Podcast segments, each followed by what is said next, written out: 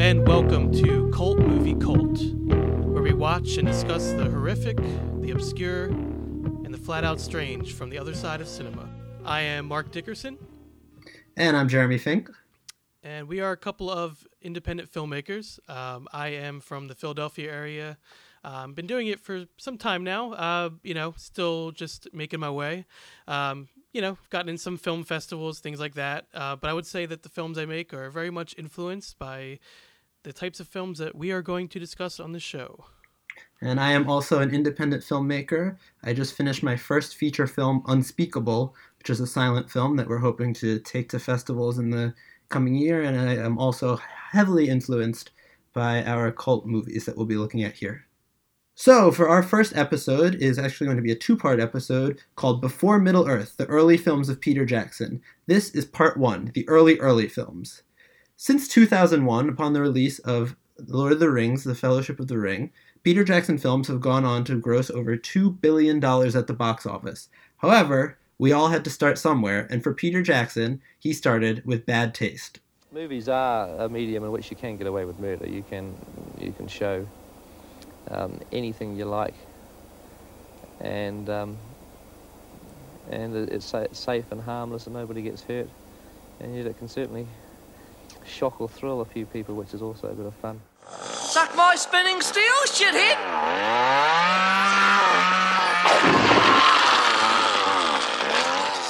So Peter Jackson, uh, you know, directed, wrote, produced, shot, co-edited.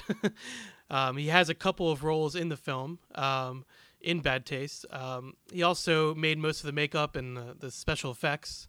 Um, the plot line is basically uh, basically involves aliens invading uh, a fictional town, uh, a village, I guess, in New Zealand, um, and their goal is to basically harvest humans for their basically I guess it would be like a fast food restaurant or uh, a franchise of some kind.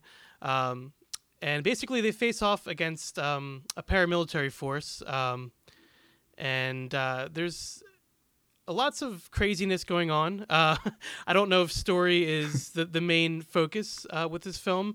It's basically a, a showcase for uh, Jackson's, you know, homemade special effects, uh, him and his crew. Um, and basically, it's it's what got Jackson started. I mean, it was his first first feature. Um, started out actually as a short um, that kind of evolved into a feature, um, where Yes. Where he was just you know using his his old 16 millimeter camera, um, and he just shoot on weekends, um, and ended up you know building from there and actually took on a life of, of its own. And basically, over the course of four years, um, you know, he was able to complete this feature. Yeah, and Mark, and you mentioned that he started as a short film actually that was originally intended to be about ten minutes long, um, which quickly quickly grew, um, and it actually for him. Uh, the the budget is a bit debated, but he started out self financing this film Mhm. um, because he was working at I believe some kind of printing like a newspaper facility, and he basically employed all of his coworkers to come make this film. But you made the note that uh, this one was really an opportunity for him to show off some of his special effects Mhm. um, and it kind of grew out of that. Um, what's interesting is Jackson, before he made this film, he, he, he got his filmmaking start when he saw the movie King Kong as a kid, the original King Kong movie, and was just totally blown away by the animation. So if you actually see some of his early, early work before he even made this feature film, he has some shorts where he was experimenting with stop motion animation um, and other techniques, but this was really his first opportunity to go and film a big live action feature film. you know, he shot it in his hometown, uh, which was north of Wellington, New Zealand. Um, you know, using that 16 millimeter camera, kind of took over his hometown and made it into this fictional town, uh, and and let everyone kind of go nuts and see what they can come up with. The, the effects are obviously influenced by, you know, people like Tom Savini. Um, you know, just how gory they were. the Tom Savini reference there is interesting too, um, because in an act, in an interview I came across with Peter Jackson, Mhm. he mentioned the influence of Dawn of the Dead specifically, Uh, um, which yeah. was interesting to me because I, I, a lot of filmmakers from that era would talk about Night of the Living Dead, especially the low budget filmmakers. Mhm. But I think it's clear from this that Jackson was really drawn to this just insane, over the top gore. Um, there's there's a, a great quote from George A. Romero, where he was talking about blood, and I, I'm not going to quote it verbatim, but I believe he said something along the lines of, "In black and white, you know, it's blood, it's gore, it's horrifying, but when you do it in color, it's just red." And I think that Jackson must have been drawn to something about the comedy and the fact that it's just red. Mm-hmm. You know, d- playing with the blood, the gore, the, the brain spilling out of the head, the, the just, you know, aptly named bad taste. Exactly. it says it all right there, everything you need to know. Um, and definitely, I mean, from you know Night of the Living Dead to Dawn of the Dead, there's, there's definitely uh, it, it, ramps up, you know, the effects and the amount of gore and blood that that gets shed. So I'm sure that was a huge influence on him mm-hmm. um, and his friends. Yeah, so let's so let's go back to the beginning a little bit. So we we started hitting on the fact that it started out as a 10 minute short film. Um, I believe the number the the number got kicked around a little bit in terms of the budget. Um, I've been able to find everything from ten thousand to seventeen thousand dollars made on this, which you know, with inflation now, what would we say? Maybe 30,000, 40,000, but still a yeah. pretty low budget film relatively for what they were able to accomplish. Definitely. Um, so the the way it got started out though, so they were making it on their weekends, and eventually at some point in the price in the process, he kept going to the New Zealand Film Commission mm-hmm. and asking for help because in New Zealand, especially back then, as compared to America, which Mark and I are both American filmmakers, uh, the funding for fin- the financing for films is a little bit different basically most of it would come from a film commission. There aren't as many independent financiers who would help people out. So he was actually rejected twice on the money front uh, and just kept putting his own money into it. And once they had a lot more of the film accomplished, uh, he went back for a third time, and the New Zealand Film Commission did help them out, yeah. um, which I think I think is interesting because uh, you you do see a change in terms of the scope. Mm-hmm. Of what happens, particularly at the end. So I'm going to make a note now. There may be some spoilers ahead on this show um, yes. as we go along. So at the end, there's a big scene where you see a house that it happens to be a spaceship take off and fly away, which is something that doesn't look like it could have been made easily. on pretty, a, pretty ambitious effect, actually. Yeah, it's very impressive. I, I was totally blown away and couldn't mm-hmm. even figure out how they did it until I did a little more research. Mm-hmm um, into that one. But just overall, though, really the the effects on this film are unbelievable. Especially considering that there apparently was never a script for the film. They just kind of not. I'm sure they you know storyboarded things and came up with ideas beforehand, but you know there was no actual script, so they were kind of just filming from ideas that they had. So it's pretty impressive if you think about it like that. Yeah, and, and, a ton of ingenu- ingenuity involved in these effects too, just because of the sheer mm-hmm. uh, low budget aspect of the way the film was made.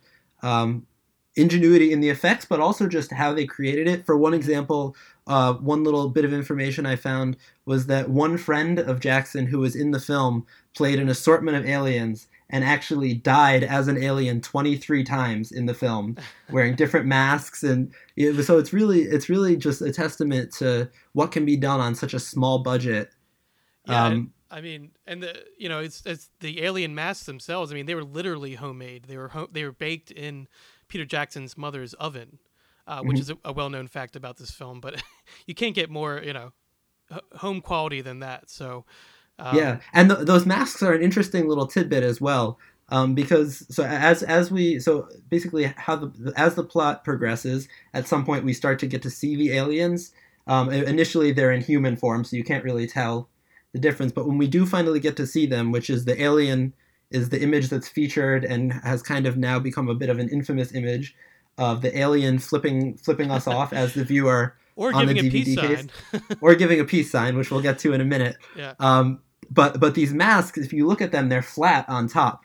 And what was interesting about the way they were created is because they were just being made in a home conventional oven, uh, the oven actually wasn't large enough to hold the entire mask with the rounded head.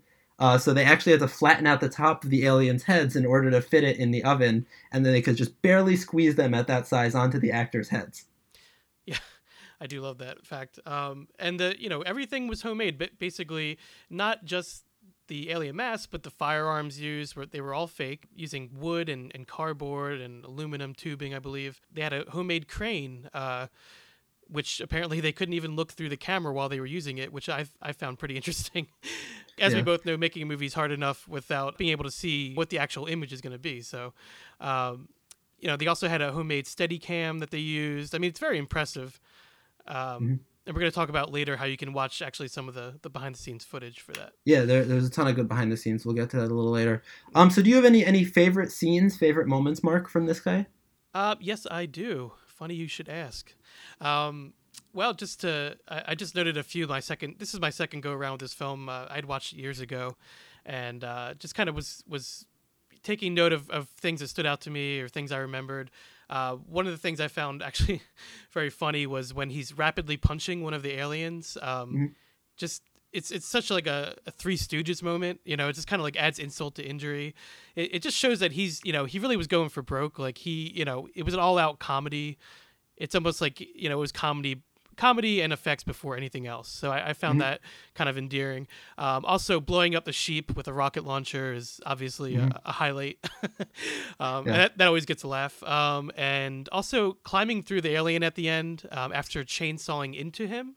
Mm-hmm. I, I that was you know totally gruesome and actually thinking of Dead Alive, which we'll get to, um, it kind of comes back in a, in yeah, a way. it comes back a little bit. Um, yeah, I think I think something for me that happened in this one that I really enjoyed was even though it was an early film for Jackson here, you can already see a really unique sense of imagery. Um, and kind of how he would establish and create these lasting images. Uh, one that stuck for me was when the main character, um, Derek, uh, who was played by Jackson, correct? Yeah, was, uh, I believe so. Played yes. by Jackson. Jackson actually played two parts in this. Two roles, yeah. Um, two roles one one of the alien roles and then one derek who's kind of this very eccentric crazy. alien fighter. Um, but he actually speaking of that chainsaw there's a moment where he cuts his way through a wall and he cuts it out in the shape of his own body and kind of busts through the wall which is just a really beautiful image that kind of stuck with me and just in, in my in my mind kind of summed up this film a little bit it's just that it, it, doesn't really follow normal logic where someone cutting through a wall would just cut a rectangle out. Yeah, he specifically cut out a body shape. It's very cartoonesque. Yeah. Yeah, very cartoonesque. Definitely, which is interesting that you say cartoonesque because another film, the next one we're going to get to, Meet the Feebles, is it, ten times more cartoonish than this, almost border, borderline literally. Um, but but it, it's it's interesting how bad taste is kind of takes place in an isolated, very unique mm-hmm. world. Yeah. Um, where it is allowed to be cartoonish. For example, another favorite moment of mine with Derek, where his head and his brains end up exposed right. more than anyone would like to have them exposed. And so, you know, instead of following the normal laws of logic, where if one's brains were spilling out, he probably wouldn't be able to move much, Derek simply takes his belt and ties his head shut and is immediately then able to get up and start moving around. Mm-hmm. So it, it almost follows like a Looney Tunes yeah, kind of logic. Yeah it's kind of it's like a movie that only a young person could make. You know, someone who's just kind of mm-hmm. throwing all their ideas at the wall, seeing what sticks. Like I said, going for broke. Um, and you mentioned that you know the location for it, the setting, and I was uh, uh, thinking about that. You know how um, the limitations of what they had kind of add to the charm. Like the plot is that they you know they made use of these limitations with having no budget because most of the people in the village are missing, right? And mm-hmm. the the aliens then you know appear as as humans for most of the film. So they found ways around it that would fit their story you know for what they needed. And i just thought that was was interesting how they did that. Yeah and i think the setting too the fact that uh, it was all filmed in his hometown in new zealand it, even though even though this film isn't in a traditional sense the way you would call it like a portrait of a place like Woody Allen's Manhattan or something like mm-hmm. that, it, it is kind of interesting that he does paint such an interesting portrait of his hometown mm-hmm. in a similar way that maybe Robert Rodriguez did in El Mariachi or you know or a lot of kind of low budget movies where he really because he was limited resource wise he really used his space beautifully there, there's some stuff shot on the coasts and on these hills in New Zealand that even though there's this really dastardly crazy stuff happening is pretty lush uh, which which is an interesting interesting contrast. I think is one of the things that has such an appeal for this movie and that makes it hold up all these years later is that it, it is it is a weird combination seeing people being shot at and stabbed and cut in half in front of these beautiful settings. I mean, if mm-hmm. we look at his later films, you know, it almost looks like The Shire a little bit, except a lot bloodier. right, definitely. Um, and also, I was impressed watching through it again. The, the ways he created tension through the editing because um, not only the effects are impressive, but I actually thought the editing was pretty well done for a first film. I mean, snappy. Yeah, he, you know, I imagine he relied on the editing to make, you know, make much of the action set pieces work. Um, mm-hmm. It's, you know, it's very fast. There's a lot of. He also creates a lot of tension through it. Mm-hmm. Um, mm-hmm. You know, it, it was an amateur production, but I think parts of it, like you know the practical effects are very impressive. Um, and the model work on the house, like we were talking about, being lift, lifted off into space. I mean, there's some am- ambitious things going on here. Yeah, so and those houses were an interesting story because that's something that kind of showed the evolution Mhm. of the process because initially they were working in in just a normal house, which was actually a friend of the family. I learned from some behind the scenes Ah, information. It was a friend of the family and they were originally told that they would be shooting there for 4 or 5 days. And it quickly and slowly turned into four years shooting on nights and weekends. just uh, so casually that- taking over their house, you know. just ca- yeah, just casually. Um, but but what happened is they they had a scene where they needed to blow up a corner of the house. So of course they couldn't actually blow up their neighbors and friends' house because that wouldn't fly, and you know they might need the location again. So that's when they decided that they were going to build a model house. So they built about a half-size model house and experimented with how to blow it up, and that eventually they were able to figure it out. They rigged up a you know a bazooka kind of missile on a wire on a fishing wire and were able to fire it at the house. So that worked well, but then they ended up having to build a third, even smaller house to get the one off the ground at the end with the aliens. Um, which was interesting that just even on this low budget production, the the fearlessness to take on things like model building and prosthetics, because I know personally as an independent filmmaker who's worked in that micro budget range, Mhm. You know, occasionally there's some concern when it, because obviously it does cost money to build models, and that is a big risk. So it was pretty impressive Yeah. for a young filmmaker to dive into that. It was also impressive how you know the creatures themselves, the aliens, like how distinctive looking they are. Um, Mm-hmm. You know, if, when you see that that alien, you know you know what it's from. Um, I think it makes the movie stand out maybe more than it would. Makes it a little bit more memorable. Like you mentioned the uh, the box art where he was giving the middle finger. They actually centered it on in Mm-hmm. some markets, to, so he's giving a peace sign. But just that image of that alien is you know so memorable. Um, just to wrap it up with uh, to bad taste and kind of move on to his next film. Um, just want to give my, I guess, final thoughts on it, and then we'll move on to, to what you think. But I, I just want to say that it's kind of like, kind of like seeing someone's uh, home movies. Um, you know, th- it's very endearing, even with all the grotesque, you know, things going on. And for me, it's to me, it's kind of like the ultimate in no budget filmmaking. Um, just getting a bunch of your friends together, making a, a sort of sci-fi epic. Um, they were clearly having a lot of fun, and it certainly carries over to the film itself. Um, and I think, in a way, that this movie could be inspiration to young filmmakers out there about what you can do with so little, um, and that enthusiasm can go a long way. Yeah, So, uh, definitely. yeah. So, what are, what are your final thoughts on, on Bad Taste?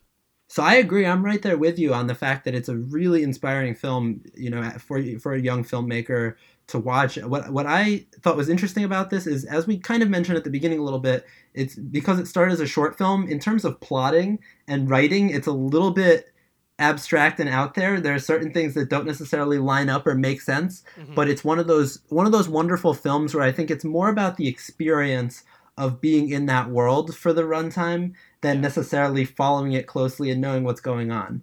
Um, there, there are a lot of really great cathartic, crazy moments, Mhm. more so than you know the straight running across. It's, it's and it's interesting seeing someone, uh, you know, this this guy who went on to direct huge movies like Lord of the Rings that were this big, swooping, meandering narrative to have started with something that's kind of so contained and all over the place and just a real fun ride. They certainly did not let story get in the way. That's for sure. No, definitely not.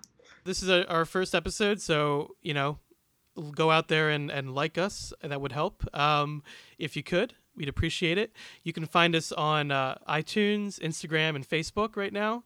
Uh, we will put the links in the description. There's a behind the scenes which we found on YouTube, and that's called "Good Taste Made Bad Taste," and that's from 1988. Um, and that's great because not only does it have interviews with Jackson and actually his parents, but it also shows uh, some of the camera gear that they used. You know how everything was homemade, and um, it's it's really interesting, especially if you're a young filmmaker. I mean, that's you know, it's it's an awesome uh, documentary to watch. All right, this is going to do it for us today here. Uh, thank you very much for listening to Cult Movie Cult, where we watch and discuss the horrific, the obscure, and the flat out strange from the other side of cinema. You've just heard episode one, part one of this series. Join us next time. We'll be looking at Peter Jackson's next film called Meet the Feebles. And we will see you next time on the other side.